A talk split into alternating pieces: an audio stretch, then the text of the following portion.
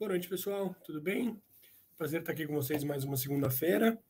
É, vamos fazer um pergunte ao gestor, né? Teve bastante pergunta e está tendo bastante mais um, acompanhamento aqui, a audiência quando a gente faz essas lives. Então a gente optou por um, seguir mais nessa linha. Desculpa, eu estou olhando aqui, eu estou vendo as perguntas que a gente recebeu de antemão. É, mas, por favor, fiquem à vontade. É, mandem mais perguntas que eu vou respondendo aqui tudo que a gente tiver tempo para responder. Né? Então vamos lá, até chegarem as perguntas aqui, eu vou respondendo essa que a gente recebeu de antemão. É possível que um FII burle a regra dos 95% usando uma SPE? Sim, é possível, tá? Basta que você não suba uh, o resultado, né, o lucro dessa SPE pro FII, e assim você não é obrigado a distribuir os 95% do lucro econômico que foi gerado lá dentro. Né? O que eu quero dizer com isso? Vamos dizer que o fundo, vamos simplificar, né? Você tem um fundo que ele uh, só tem um ativo dentro, que é uma SPE, e aí o imóvel que está dentro dessa SPE, ele foi lá e gerou um lucro de 100 reais, por exemplo não é? Se essa SPE subir o lucro para o fundo, o fundo vai ter que apurar esse resultado, teve lá 100 reais de um, lucro caixa, precisa distribuir 95%, ou portanto 95 reais desse lucro naquele semestre, tá? Então, se o lucro, se o dinheiro, o lucro sai da SPE e vai para o fundo, não, não tem como burlar. O que acontece? Se o gestor deixar o, o dinheiro nessa SPE, ele não tem obrigatoriedade de distribuir nada, afinal de contas, o fundo tem uma, S, uma SPE, teoricamente a gente não sabe o que aconteceu lá dentro, né? não subiu lucro nenhum, portanto, o fundo não tem que distribuir nada, uma vez que ele não teve lucro. Agora, tudo que subir da SPE para o fundo diretamente, 95% tem que ser distribuído, tá? É, é, dá para burlar, entre aspas, como foi colocado aqui na pergunta, apenas se o resultado ficar na SPE. Tá? O que alguns fundos fazem, especialmente fundos de incorporação, né? e tem uma lógica, não é, não é rolo, não é sacanagem, não é feio, enfim, é, é realmente uma necessidade uh, desses fundos, é uma facilidade para esses fundos poderem uh, trabalhar com financiamento de obra, é que algumas vezes você tem o FII, o FII embaixo dele tem uma holding e essa holding tem SPS embaixo. As SPS conseguem subir lucro para holding, né, que aí pode mandar de uma, de uma operação para outra, é, ou até usar como garantia de, de, de financiamento. Um, e o fundo só uh, tem que distribuir uma vez que o lucro suba da holding para o fundo. Tá? É, em geral, essas estruturas funcionam muito mais em fundos de desenvolvimento do que em fundos uh, de renda, né, de carrego, vamos dizer assim, tá? É... Agora, você vai falar, poxa, tem um monte de fundo aí que tinha SPE para poder alavancar tal. Em geral, essas SPE são desfeitas o mais rápido possível para... Um, uma vez que o lucro na SPE é tributado, né? Então tem uma desvantagem grande deixar o imóvel um, dentro da SPE tá? É, de novo, no caso de incorporação tem algumas diferenças, você tem o RET, né, o regime especial de tributação, que é muito vantajoso e tudo mais, mas via de regra são estruturas que a gente encontra mais em fundos de incorporação. Vamos lá, eu vou responder a primeira pergunta que a gente recebeu aqui, depois eu volto para as perguntas anteriores. Boa noite, Daniel, tudo bem? Se um CRI começa a apresentar um cenário de não pagamento do, da PMT e três meses depois é lançado um fato relevante de default sem mencionar nada nos RGs, é falta de transparência da gestão? Sem dúvida, né? É, um, um, é, é, muita falta de transparência, né? É, em geral, de novo, estou falando em geral aqui, porque eu não sei nem se essa é uma pergunta hipotética ou se é uma pergunta específica, mas melhor que seja genérica.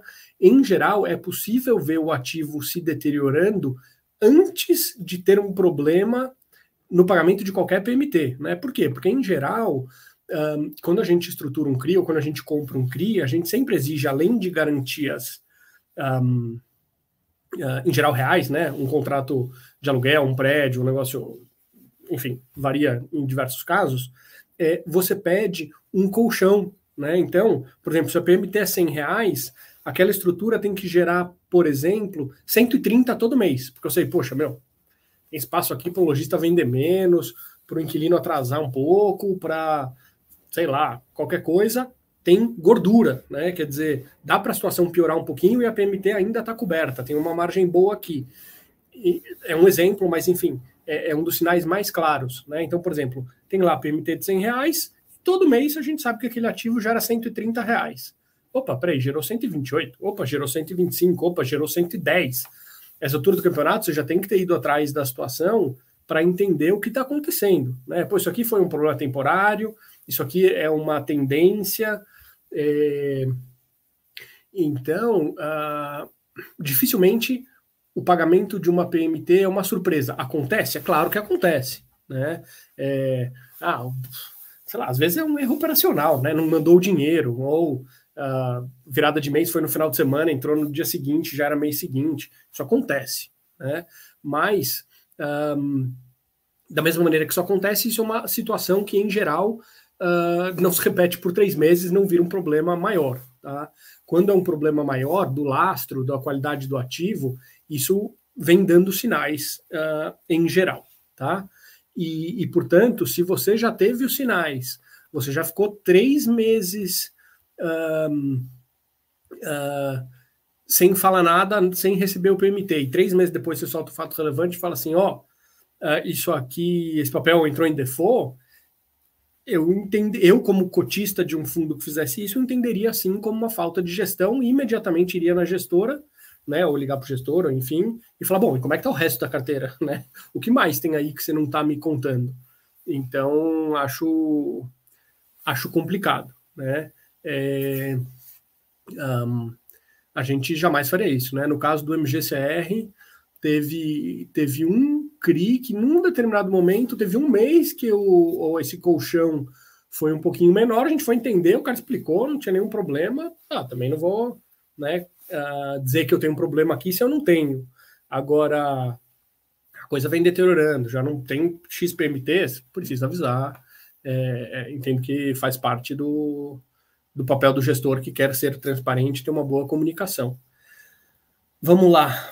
É, em caso de tributação, o que precisa ser mudado para que os gestores não tenham uh, não terem que distribuir os 95%? Olha, é, você tem que mudar basicamente a 4668, pelo meu entendimento, né? Assim, de cabeça, é, que é a lei que criou os FIIs e que nela estipula a isenção, mas também a condição de pagamento de 95%. Tá? Então, precisaria mudar a lei que cria, que institui os FIIs. Né? E, e aí eu vou aproveitar e vou juntar com a próxima pergunta, que talvez até devessem ter vindo, vindo juntas, que é, acha que a tributação dos dividendos, né, que na minha opinião deve acontecer ano que vem, é, deve atingir os rendimentos dos FIIs? Não, eu entendo que são coisas diferentes, tá? É, Tentou-se tributar os FIIs uh, esse ano, junto com com a, a reforma tributária que foi proposta, enfim, não, não passou, né? É, aliás, no ano anterior, e eu não vejo isso. Ah, primeiro, não vejo isso andando de forma junta, né? Porque apesar da gente falar dos dividendos dos fundos imobiliários, eles não são dividendos como os dividendos das empresas, né? Eu entendo que a prioridade de uma eventual reforma tributária é acabar com a isenção dos dividendos das empresas, né? Que é um volume enorme, que é um, tem uma questão que, que eu não vou entrar aqui, que se discute uh, a, a justiça disso, né? Quer dizer, pô, o empresário lá já recebe dividendo e não paga imposto, né? Que é uma maluquice, porque obviamente as empresas são ultra tributadas, mas você acaba tendo determinados segmentos muito, muito beneficiados em relação a outros, né? Ah, em geral, prestador de serviço com relação à indústria, mas enfim, é, o que o meu ponto aqui é que o dividendo da empresa é diferente do dividendo do fundo imobiliário do ponto de vista jurídico, né? Um, aprovar uma reforma tributária Não é uma coisa simples, né? Uh, ainda mais uh, agora que a gente deve ter aí um executivo com uma cabeça diferente do, do legislativo, né? então uh, não acho que vai ser fácil aprovar um negócio uma, dessa complexidade. E se tentarem tributar os fundos imobiliários de novo, que eu acho uma briga ingrata, porque é pouco dinheiro e, e muito barulho, né? Eu acho que a gente está muito mais organizado como indústria para se posicionar mais uma vez e uh, na bancada que na tentativa anterior ajudou a resolver essa situação, né? O agro está muito, muito forte, então acho que, que não, não deve acontecer junto. Um, quer dizer, entendo que passa a tributação de dividendo, mas dos fundos imobiliários eu acho que, que passam uh, ao largo dessa vez, né? Quer dizer, nem tentam. Uh, mas se acontecesse, putz, seria muito difícil navegar a questão dos 90. A, a saída ser, poxa, não vamos distribuir os 95 e aí a gente não paga o imposto. Primeiro, porque muita gente, muitos cotistas contam com aquela renda, e segundo, porque a gente precisa distribuir. Né? É... Embora, refletindo aqui, a obrigatoriedade da distribuição ela existe para que o fundo seja isento. Né? Uma vez que ele perca a isenção, os gestores teriam mais, um, mais espaço para é, navegar esses 95, uma vez que já perdeu a isenção. Né? Na realidade, acho que talvez seja por aí. Vamos lá. Um, ixi, bastante. Puxa, nossa, bastante pergunta, vou ser mais rápido aqui. É, Daniel, a relação entre juros futuros e as NTNB são sempre um para um, ou seja, o prêmio IPCA mais IPCA mais X de prêmio sempre reflete de forma precisa os juros futuros? E se sim, de que forma? Não. É, não, não, sei se eu entendi bem a pergunta, mas a resposta é não. Tá? É, os juros futuros eles podem abrir e fechar sem que a B acompanhe na mesma magnitude se a expectativa de inflação também mudar. Né? É, te, teoricamente, o que acontece? A NTNB, é, os juros da NTNB mais a inflação deveria, deveria equivaler aos juros daquele período. Né? Então, se a expectativa de inflação muda, é, o prêmio da NTNB pode mudar sem que tenha alteração nenhuma nos juros futuros e a inversa é verdadeira. Os juros futuros pode cair, né? E não acontecer nada com o prêmio da NTNB. Simplesmente o que mudou foi uh, uma mudança na inflação implícita, né? Quer dizer, tem uma expectativa de inflação diferente. Uh, vamos lá. Um... Boa noite, Daniel. Qual o racional sobre o reinvestimento de parte dos dividendos pagos nos FIIs de tijolo com o objetivo de proteção do capital sobre a inflação? Isso faz bastante sentido nos FIIs de papel, mas nos de tijolo, a inflação já não seria repassada nas cobranças de aluguel ou na valorização dos imóveis? Gente, é, não sei exatamente porquê, mas está vindo muita pergunta com relação a os 95% né, de necessidade de distribuição e a retenção dos 5%. Já não é a primeira semana que a gente tem essas perguntas. Vamos é, é um assunto interessante, né? E eu acho que ao longo do tempo poderia fazer muita diferença. Mas vamos lembrar que um, a gente está falando de uma coisa muito pequena, né? Se você pegar um fundo de 100 reais com yield de 10%, ele vai pagar 10% ao ano. Se a gente reter 5%, é 50 centavos. Né? Você está falando de meio por cento do fundo ao ano.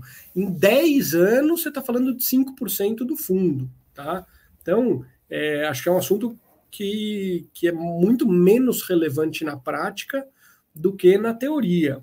Um, mas sim, né, você reinvestir nos fundos de CRI de maneira geral, seja o 5%, seja o dividendo que o cotista recebe, um, é mais importante, eu diria, do que nos fundos de CRI, se há uma preocupação do investidor em preservar pelo menos o principal, de real, né, de forma real, contra a inflação, uma vez que a inflação, no caso dos fundos de papel, ela é toda distribuída, e no caso uh, dos fundos de tijolo, ela acaba se acumulando nos imóveis lá dentro. Então, se o fundo não vender o imóvel por muito tempo, aquilo não é distribuído e aquilo vai acumulando lá dentro.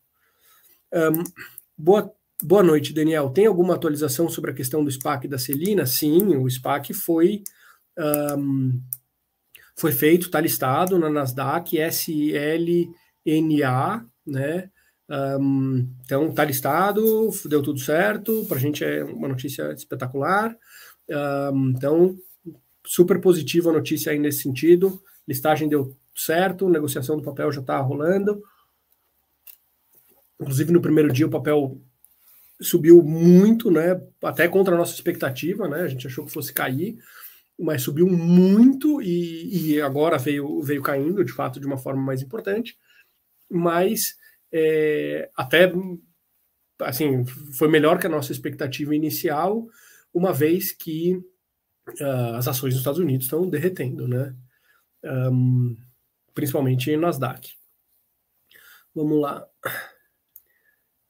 Position trade com FIIs de CRI e PCA+, o momento de montar posição é agora? É correto esperar o retorno em 6 a 10 meses? Bom, é, são, vieram duas perguntas, eu vou responder primeiro essa, depois a segunda. É, olha, eu acho que o momento, assim, eu, eu acho que o melhor momento já passou, tá? Mas assim, por muito pouquinho. Os fundos de CRI e PCA+, que a gente acompanha mais de perto, um, todos, sem exceção, já estão uh, alguns por cento acima dos lows que a gente viu um, ali em setembro, outubro, né? Mas um, ainda estão bastante atrativos, na minha opinião. Acho que faz super sentido, sim, né? e de novo, foi mais um exemplo daquilo que a gente sempre fala, o mercado reage antes do fato, né? Todo mundo estava falando, vamos esperar novembro para comprar os fundos de IPCA+, porque o dividendo de outubro ainda vai ser ruim, né? No final de outubro, esses fundos deram uma andada boa, a maioria deles. Né? O mercado se antecipa. É... Então, mas acho que continuam bastante atrativos, né? Uh, alguns deles deram uma recuada boa das altas ali do, do final de outubro, nessa última semana. Agora, assim, honestamente, se é correto esperar o retorno em 6 a 10 meses, olha, eu acho que vem o retorno em 6 a 10 meses, especialmente porque a gente está entrando num momento, né? Obviamente, temos que ver aí as propostas do, do governo, os ministros. Hoje o mercado estressou para caramba com ruídos aí do, do, do ministro da Fazenda tal, mas enfim, mas acho razoável esperar um retorno nesse prazo. Agora, para comprar esses fundos, você tem que estar disposto a segurar por muito mais tempo, caso uma coisa não ande aí como o nosso cenário base. Vamos lá.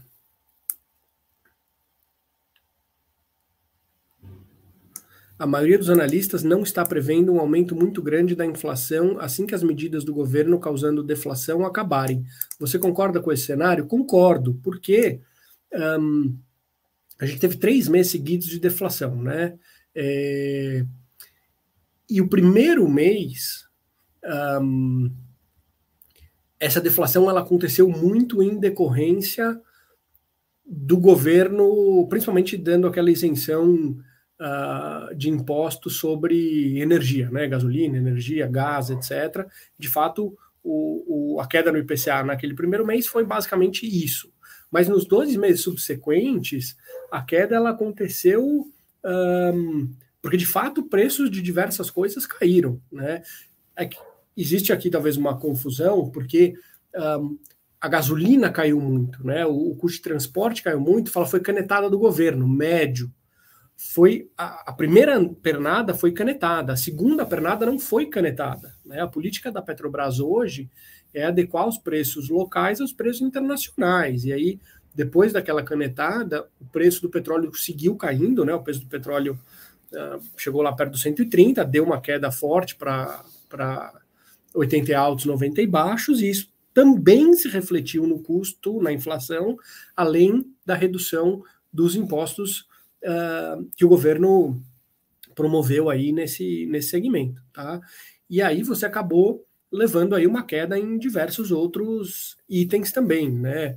Todo mundo fala do leite, caiu para caramba, uh, diversos outros itens. Então, é, não, não é que o governo está segurando a inflação para baixo e a hora que ele soltar, a inflação volta a subir. Ele fez um ajuste pontual para baixo e depois ainda houveram outros ajustes. Houve outros ajustes, desculpa. É, um, além disso, a gente tem que lembrar que um, política monetária né, é, leva tempo para surtir efeito. Você não consegue. Um, cê, a gente saiu de um juros de 2 e foi para um juros de 13,75. Né? É, é um mau exemplo porque a gente vem subindo há muito tempo, mas vamos dizer que vamos dizer que na última reunião do Banco Central, o Banco Central tivesse subido a taxa de 13,75 para 14,5, tivesse dado mais 0,75. No dia seguinte não acontece nada. Né? A teoria econômica ensina para gente que, na média, leva seis meses para que o efeito da alta de taxa de juros comece a impactar a economia. Né? É, e, e, de novo, gente, uma vez teve essa pergunta aqui, eu estava até acho que com o Vitor fazendo uma live.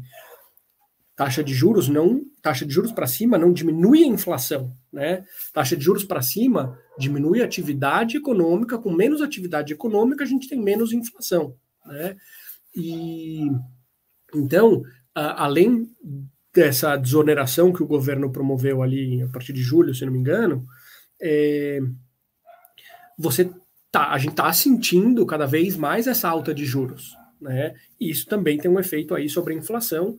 Por isso que o Banco Central fica falando: olha, eu parei de subir aqui nos 13,75, mas por enquanto eu vou deixar nesse nível, porque ele quer ver essa inflação estabilizada num patamar menor para aí começar a diminuir os juros. Vamos lá. Um, qual o racional do FOF da Mogno estar investido no RBR, no RBRI da RBR, é um fundo de incorporação deles? Olha, a gente tem diversas posições em fundos de incorporação, mais ou menos 6% do nosso uh, patrimônio, né? Porque a gente acredita que é uma forma descorrelacionada de trazer um retorno acima da média. Um, e a gente entende que ficar com sem dividendo algum tempo nesses fundos justifica o retorno excedente que essas oportunidades trazem, tá? Estou é, respondendo de forma sucinta porque acho que eu respondi isso na semana passada e a gente tem aqui um montão de perguntas. Um, na sua visão, incorporação residencial, prédios, é, bom, até complementa essa pergunta aqui, é menos arriscado do que loteamento para dívida e ou equity? Sim, incorporação residencial é menos arriscado que loteamento, dívida para loteamento ou equity para loteamento, né? Tá, vou assumir que é isso aqui. Um, olha, de, em linhas gerais, eu diria que equity para incorporação residencial é menos arriscado do que equity para loteamento, e dívida para incorporação residencial também acho menos arriscado do que dívida para loteamento. Agora, comparar equity para incorporação residencial e dívida para loteamento já fica uma comparação bastante diferente, tá?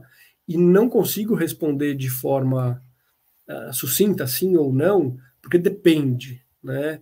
Resposta de advogado. É, por que, que depende? Porque um, às vezes eu posso ter um tanto de garantia tão grande num loteamento que aquela dívida acaba sendo até menos arriscada do que um, o equity de uma incorporação residencial. Então, vai depender muito da situação, né? Uh, você fala assim, um, um, um, colocar equity numa incorporação residencial, no Itaim Bibi, num preço competitivo, num produto bem feito e tal, eu não preciso nem ver qual é o loteamento para dizer que, para arriscar o chute, que o equity na incorporação é menos arriscado que o loteamento. Agora, você fala assim, vamos fazer uma incorporação de um prédio residencial em numa cidade do interior de 300 mil habitantes, e vai ser um prédio de altíssimo padrão, talvez é capaz de eu olhar o loteamento e falar, bom, é, eu acho que é menos arriscado fazer isso aqui, né? Então, em linhas gerais, se a gente vai comparando um bom loteamento e uma boa incorporação residencial, eu diria que o equity na incorporação residencial deveria me dar um pouco mais de conforto, né? Mas a gente tem que entender o nível do loteamento e o nível do, da incorporação para conseguir responder essa pergunta de forma mais um, uh, precisa, né, com mais fundamento. Vamos lá.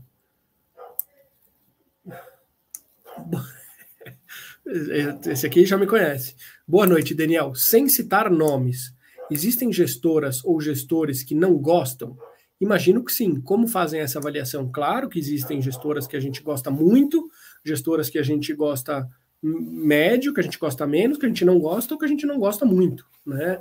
E um, como a gente faz essa avaliação? Olha, é muito difícil fazer. Tem, tem, enfim, tem uma parte dessa avaliação que é simples, né? Quer dizer, um, eu não gosto do produto, eu não gosto do risco que aquele produto corre. E não é nenhuma questão de não gostar da gestora, né? Quer dizer, eu não estou confortável com, aquele, com aquela proposta. Então, não é nem que a gente não gosta, a gente simplesmente não tem exposição naquilo, né?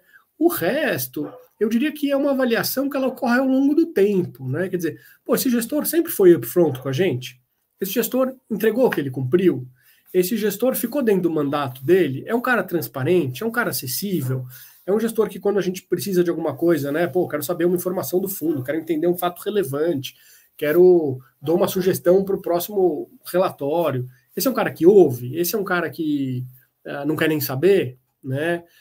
Um, mas acho que mais que isso, fica no mandato, uh, cumpre com que com, com que se comprometeu, né? É, um, é um cara que joga aberto, né? Tem gente que fala, ó, vou fazer isso e faz. Tem gente que fala, não, não, não, não vou fazer aquilo e faz, né? É complicado. Então, é, é muita experiência, né? Quer dizer, pô, a gente está há muitos anos nesse mercado, conversando com gestores, conversando com todo mundo, vendo o que as pessoas fazem, né? Então, uh, vou, vou dar um exemplo até, né? Uh, pô, a gente tem uma posição importante no JSRE, né? E aí uh, teve uma época que eles queriam fazer uma oferta, eles podiam fazer oferta, a gente sozinho não tinha voto para para impedir que a oferta seja fosse feita, a gente foi lá, brigou com o gestor, falou: oh, não gostamos, achamos que essa oferta é dilutiva, vai prejudicar o fundo, vai diminuir o dividendo. O cara falou: beleza, não vou fazer. Né? É, eu vi a sugestão de um cotista, ainda que fosse um cotista importante, a gente não tinha como barrar essa operação. Né? É, uh, tem gestor que não, né? tem gestor, inclusive, que uh, não quer nem saber a tua opinião, enfim. É, então, com o tempo, você vai vendo. Um, o cada um faz. Tem gestor que joga, a maioria, inclusive, joga dentro da regra, né? Tá ótimo. Tem gestor que tem jogado fora da regra, né? Isso faz como? Então. Uh, mas isso é muito mais na convivência, no tempo, nos anos de, de contato que a gente vai vendo e percebendo um, como a coisa, como a banda toca. E agora, é uma coisa importante, né? Por exemplo, pô, a gente já cometeu erros, que a indústria cometeu muito, e a gente vê gestores que na hora falam, pô, isso aqui a gente aprendeu a lição, né? Isso aqui não dá para fazer. Tem gestor fala, não, não, tem problema, vamos tocar a vida, né? Então, acho que com o tempo você vai separando aí quem você tem mais afinidade, mais conforto, mais confiança, etc. Um... FID CRI distribui a inflação mais o prêmio de forma isenta. Já o FID tijolo, a parte de inflação vai para o valor da cota com o tempo. Em caso de venda da cota, paga 20% de R. CRI leva vantagem? Do ponto de vista da tributação, né, sim, a afirmação está correta. Né? No momento que o fundo de CRI ele paga a inflação e o prêmio, né, o, por hipótese, vamos dizer que o fundo paga IPCA mais 7, o IPCA foi 5, ele paga 12, esses 12 foram isentos. A hora que você compara esse fundo com o fundo de tijolo, que pagou só o prêmio e a inflação foi acruando lá, uh, de fato, o fundo de CRI, ele fiscalmente é mais eficiente nesse sentido. É difícil levar isso a ferro e fogo, porque, por exemplo, o fundo vai lá e vende um imóvel. Aí destravou essa inflação e uh, pagou ela isenta. Muitas vezes a gente vê fundos vendendo imóveis com ganhos muito acima da inflação. Né? Nesse caso, o fundo de tijolo foi me melhor que o fundo de CRI. Então, né, varia. São propostas diferentes, coisas diferentes, os dois têm espaço nas carteiras. E como eu sempre digo, né, eu acho que fundo de CRI e fundo de tijolo. Uh, para mim, eu, eu pessoalmente comparo muito mais um fundo de CRI com uma oportunidade de renda fixa. Ah, vou comprar um fundo de CRI ou vou comprar uma NTNB? Ou vou comprar algum outro ativo de renda fixa? Do que com um fundo de tijolo. Né? Eu olho o fundo de tijolo e falo, bom, vou comprar um fundo de tijolo ou vou comprar um imóvel? Né? Mas, enfim, Um, você concorda com a visão que em logísticos a qualidade do ativo importa mais que a localização e em escritórios é ao contrário? Não concordo. Né? É... Eu acho que primeiro vem a localização, tá? Se você um, tiver um ativo um, numa localização muito boa, tem conserto, né? Você tem um ativo de logística numa localização incrível, só que o galpão tem 20 anos, né? Não, lá o inquilino não cuidou lá daquele jeito que deveria, não está tão bom. Você faz uma reforma e você tem um galpão top de linha, espetacular, triplo A, com demanda, tudo certo.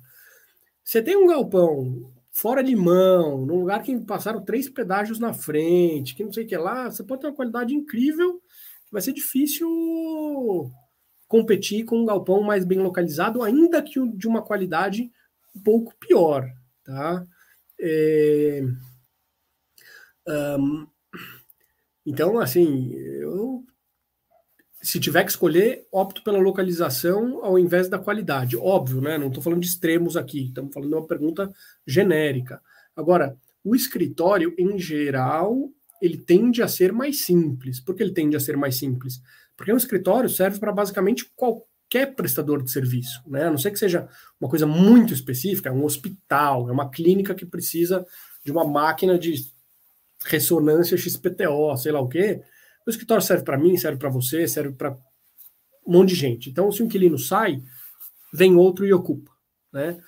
Um galpão, uh, ele pode ser um pouco mais delicado. Né? Ah, eu tenho um galpão refrigerado. Puxa, já não serve para todo mundo. Ah, eu tenho um galpão com uma especificação XPTO, já não serve para todo mundo. Eu preciso de um galpão aprovado pela Anvisa, já é mega diferente. Então, o, o galpão, eu acho que precisa tomar um pouco mais de cuidado, né? Uh, para entender o uso, a importância para o inquilino e etc. Mas nos dois casos eu ainda fico com a localização. Né? Óbvio, né? tirando casos extremos que a gente teria que olhar especificamente. Um, existe ainda algum apetite na sua visão para shoppings ou dos tijolos é realmente o setor menos descontado?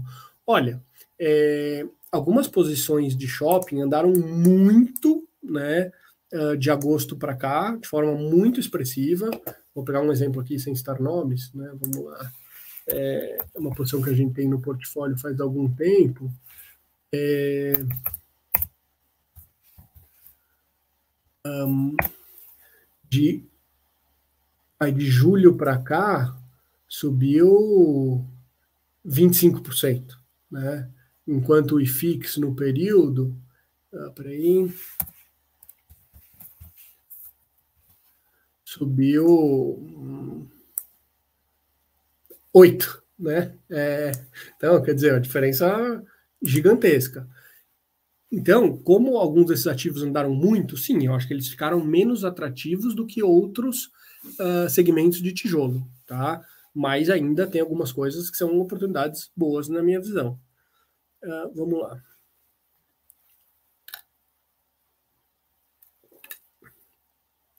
Daniel, se uma oferta CVM 476 é restrita a um pequeno grupo de investidores profissionais, justifica pagar qualquer taxa acima de 1% ou até menos? Olha, depende, né? É, o, em geral, a taxa, né? Quer dizer, a taxa é uma taxa de distribuição, né? Quer dizer, você faz uma oferta, tem lá uma taxa de distribuição. E veja que, em geral, as taxas de 476 nem tem, né? São muito baratas, é um dos motivos que a gente. É, que a gente um, gosta, inclusive, de 476, é que, em geral, elas têm uma estrutura de custo muito, muito baixa, o que permite com que, uh, enfim, o deal fique mais atrativo, tá? Pode ter 476 com custos mais altos? Pode. Às vezes faz sentido, às vezes faz. Né? Quer dizer, imagina só que eu tenho lá, vai, vamos simplificar a vida aqui. Eu tenho os corporativos todos pagando IPCA mais 8, né? E aí aparece uma 476 pagando IPCA mais 11. Né? Só que ela tem um custo de 1% de colocação. Né? Eu vou deixar de entrar nessa 476 que está pagando 3 pontos a mais do que o mercado, porque eu tenho esse custo. Se a gente deixar de entrar, certamente não vai ser por causa desse custo. Esse custo é sem pé nem cabeça? Não sei. Né? Às vezes é o custo que está uh, ah, sendo usado para remunerar, por exemplo, o time que estruturou essa operação e conseguiu trazer uma operação com um spread tão significativo com relação ao resto do mercado, acho justo, acho fair, né? Ah, não, porra, essa operação, alguém ligou lá, apareceu, caiu no colo, e aí ligou para meia dúzia de institucionais, todo mundo fechou a 476 e tá tudo certo. Aí acho que não faz sentido, né? Então, a gente tem que olhar caso a caso. Um, vamos lá. É, Boa noite, Daniel. Qual a sua opinião sobre um feed hedge fund? Dizem que é o futuro dos FIIs. Grato pela atenção. Olha, eu acho que o mercado tem espaço para todo mundo. Tem espaço para o fundo de tijolo direto, para o fundo de papel direto, para o fundo de fundos e para o hedge fund. Tá?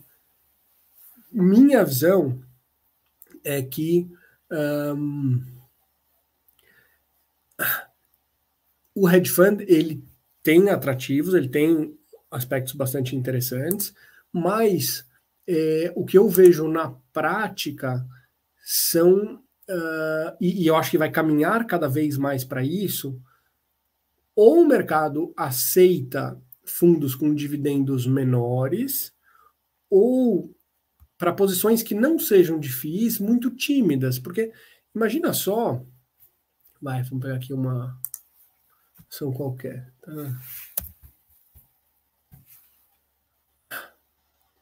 Um,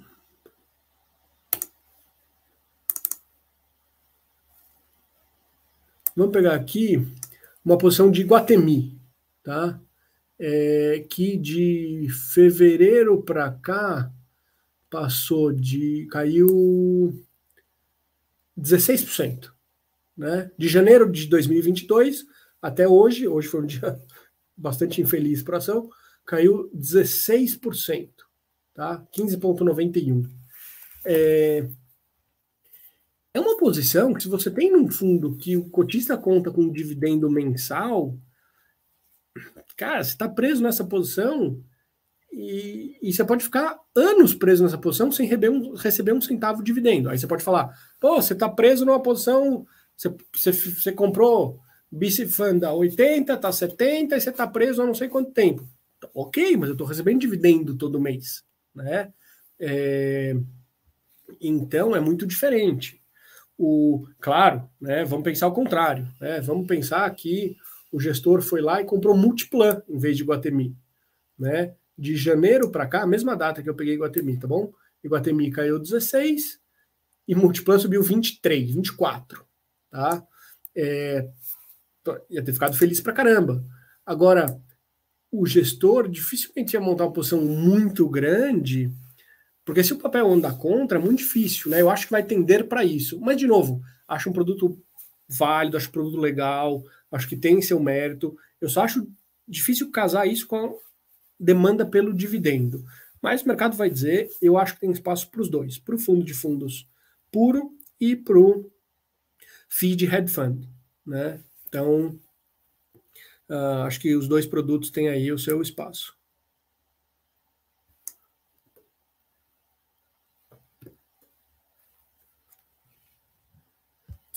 Em relação à tributação dos dividendos de FIIs, esses dividendos são isentos porque os FIIs foram criados assim pela lei que os criou, sim, a 4668. Caso venham a ser tributados, essa nova lei não poderia abranger os FIIs já comprados até a data em que essa nova lei entrasse em vigor? Não deveria ser assim? Olha, isso foi uma das isso foi uma das teorias que foi aventada quando esse assunto estava mais em pauta, né? Era justamente isso. Ah, não era exatamente comprado, né? Eram ah, os FIIs que existem até hoje seguem isentos, os FIIs novos são tributados e tal. O que quando a gente pensa no, no princípio da anterioridade, né, quer dizer, a lei não valer para trás, tem lógica. Agora, é... no Brasil, né? Quer dizer, lógico é um negócio que muitas vezes passa longe, né? O razoabilidade passa longe. Então, é, é, acho que faz sentido. Acho que é um problema grande, porque você vai criar uma classe privilegiada, né? Os fundos antigos, os fundos novos. Aí como é que você faz uma emissão de um fundo antigo? Ela entra em qual? Como é que faz, né? Ultra complicado, né? Ah, vou fazer o, o MGFF 12, a cota 12 é tributada, a cota 11 não é. é super, super complicado, mas, uh, de novo, acho que por enquanto, posso estar enganado, por óbvio, mas acho que por enquanto esse é um risco que não vejo tão rápido, né? Acho que o governo está muito mais preocupado aí em resolver a questão tributária de uma forma muito mais ampla, e de novo, acho que é uma briga muito ingrata para colocar no meio e ter mais um grupo enchendo o saco e fazendo pressão e atrapalhando uh, a vida, né? E de novo, uh, cada vez que o governo tenta mexer nisso, uh, a indústria está mais organizada, mais preparada, com uma reação mais dura, então, enfim, um, um assunto que confesso que eu não tenho me preocupado tanto nesse nesse momento. Um, vamos lá. Daniel, sigo firme com o MGFF, inclusive aumentando a posição. Legal, obrigado pela confiança. Com a finalidade de renda, faz sentido? Olha, acho que faz muito sentido, tá? Um, eu diria que os FOFs hoje são os fundos onde eu vejo mais upside, tá? Por quê? Porque eles seguem com, ainda que em agosto todos tenham andado de uma forma expressiva, né? Como um grupo. Um, é, um, eles seguem com descontos duplos, né? Quer dizer, os fundos que eles compram na média têm descontos e um, os FOFs tradam com desconto com relação às suas cotas patrimoniais e com yields muito muito interessantes, né? O MGFF segue pagando aí na casa dos 55 centavos, fazer a conta de padeiro, 55. Um, no preço atual, a gente está falando aí de um yield de um, 10% ao ano, né? Um, ou seja, você tem 10% ao ano isento num produto uh, que tem um desconto enorme, e como a gente viu em agosto, né? Em agosto o, o IFIX subiu 5,70, se não me engano, 5,72, 6, sei lá. Uh, o MGFF subiu 12, né? É, os FOFs, na média, subiram uh, bastante mais do que 5,70, e isso tende a, a, se manter dessa maneira conforme a taxa de juros cai ao longo do ano que vem, ou até eventualmente comece no próximo semestre, e uh, então eu acho uma maneira muito inteligente nesse momento de ter exposição a fundos imobiliários, tá? É, tá nos FOFs que tem um yield bom e que devem andar bem uh, conforme o mercado anda. Para mim, agosto foi uma prévia do que a gente vai ver quando a taxa de juros de fato começar a cair. Um... Boa noite, Daniel. Nesse momento em que há FIIs de papel a um bom preço, é hora de comprar? Uh, sem dúvida, acho um momento muito bom. A gente já falou disso em algumas cartas nossas aí, últimas do MGFF. Né? Você tem um, um, alguns fundos de CRI, principalmente aqueles de PCA, sendo bastante prejudicados aí por três meses de deflação, né? Agora eu não lembro de cabeça, mas desde que o Plano Real foi criado, acho que foram 18 meses de deflação, a gente teve três agora, né? Isso é uma anomalia no Brasil, não é uma situação uh, uh, que deve perdurar para frente, portanto, uh, não acho que faz sentido nenhum esses fundos de CRI sofrerem como estão sofrendo. Tá?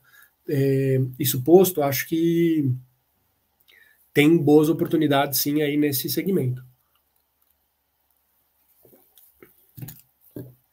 Fiz de shopping e lajes ficaram frágeis depois da pandemia e logística com greves. Corremos perigo? Não, acho que não.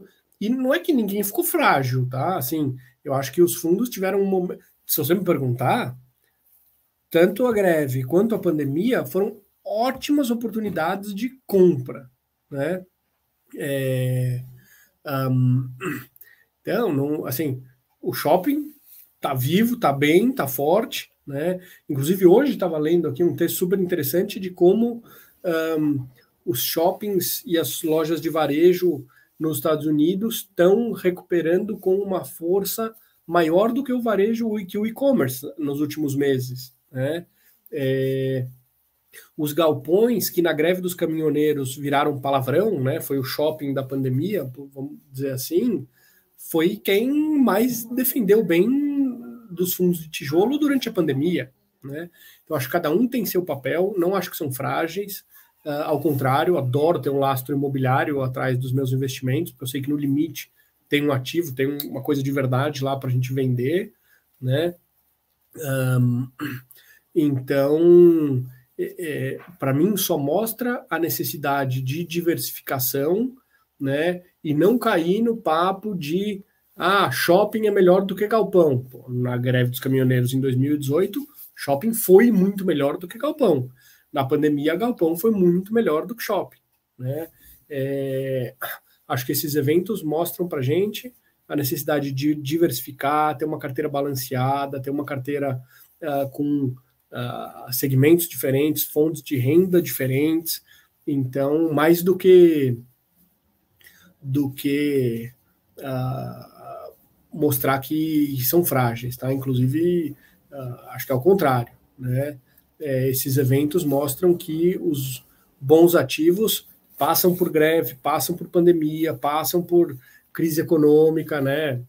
Pô, a gente teve em 2016 uh, ali 15, 16, PIB 7% para baixo, os fundos imobiliários amassutados, todo mundo sobreviveu, os bons valorizaram para caramba, né? Não vejo como vai ser diferente agora ou, ou para frente. Então, uh, ah, para mim, esses eventos mostram mais a necessidade de ter uma carteira balanceada do que como um alerta de que shopping é ruim ou logística é ruim, né? Inclusive, né, acabamos de comentar, né, em agosto, de agosto para cá, a gente viu alguns fundos de shopping que subiram aí 25%, né, quer dizer, uma barbaridade. Pessoal, é isso, né? Estamos com horário novo aqui, terminando às 10 para as 8. Obrigado pelas perguntas, pela participação, bastante perguntas, sempre um prazer estar aqui com vocês. Boa semana para todos, boa noite, um abraço.